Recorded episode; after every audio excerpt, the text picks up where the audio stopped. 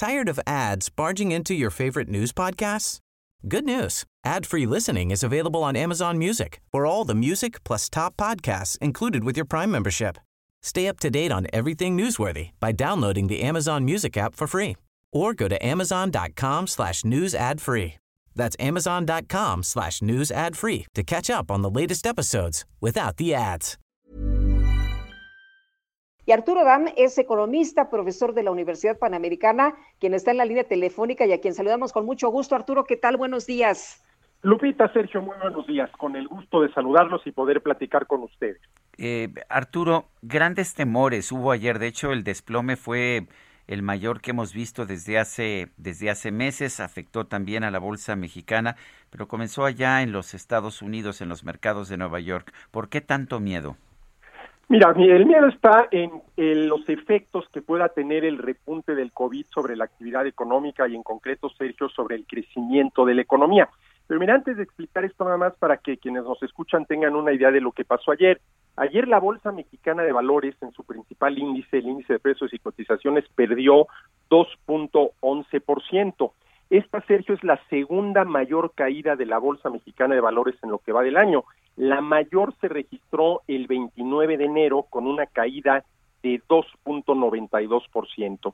Y solamente en tres ocasiones en lo que va del año el 19 de enero cuando cayó 2.07%, el 29 de enero cuando cayó 2.92% y ayer que registró una baja de 2.11%, la bolsa ha tenido caídas por arriba de los dos puntos porcentuales. Y esto fue generalizado. Por ejemplo, ayer en Estados Unidos el Dow Jones perdió 2.09%, pues prácticamente lo mismo que cayó aquí la bolsa mexicana de valores, en Europa hubo la caída generalizada, en Asia también.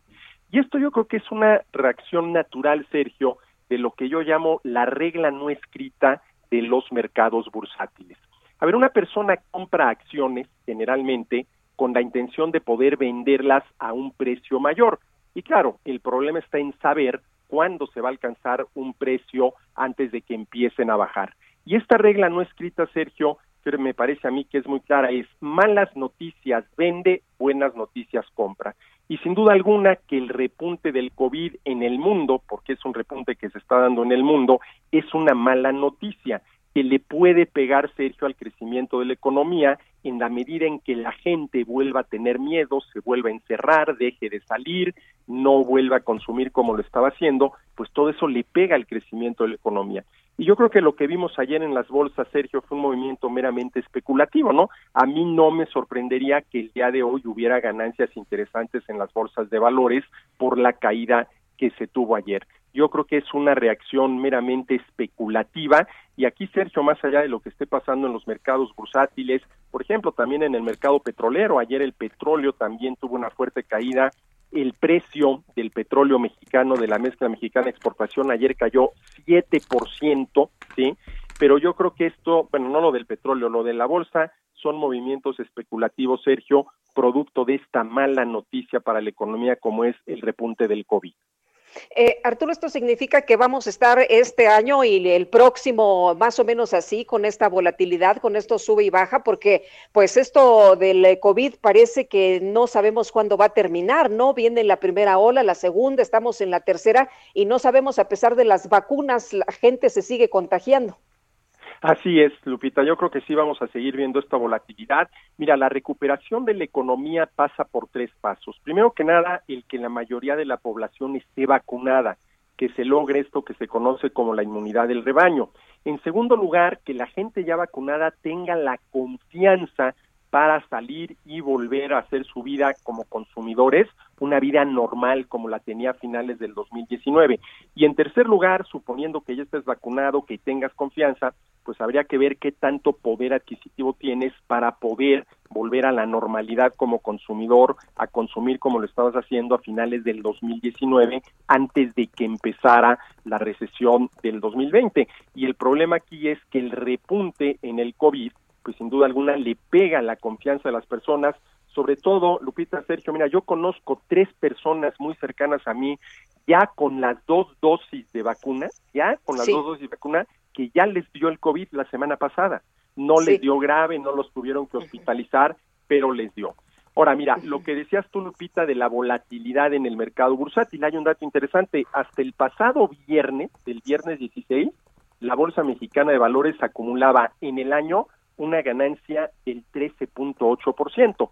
Es decir, allá más allá de estos periodos como el de ayer de una caída por motivos especulativos, yo creo que hasta el momento este ha sido un buen año para la Bolsa de Valores.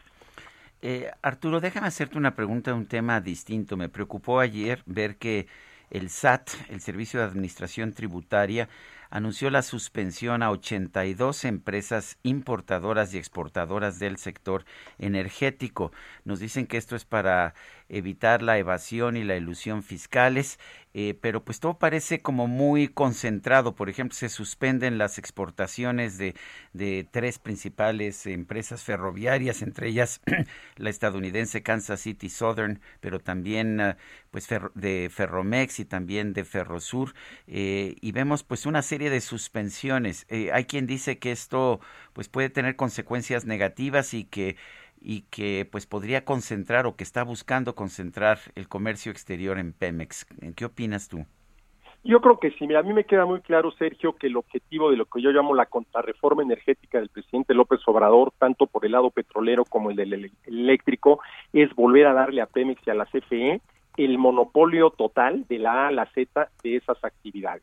Ahora, en estos momentos, Sergio, cualquier medida que tome el gobierno que frene la actividad económica de cualquiera, particulares o gobierno, me parece que es un error gravísimo, Sergio. Ahorita lo que hay que hacer es impulsar la actividad económica, hacer todo lo posible para que se produzcan bienes y servicios, se creen empleos, se generen ingresos, se invierta directamente en México y desafortunadamente el gobierno, desde mi punto de vista, no está cumpliendo con esta que en este momento, Sergio, es su, vamos a decirlo así, principal reto en materia económica, no impulsar el crecimiento.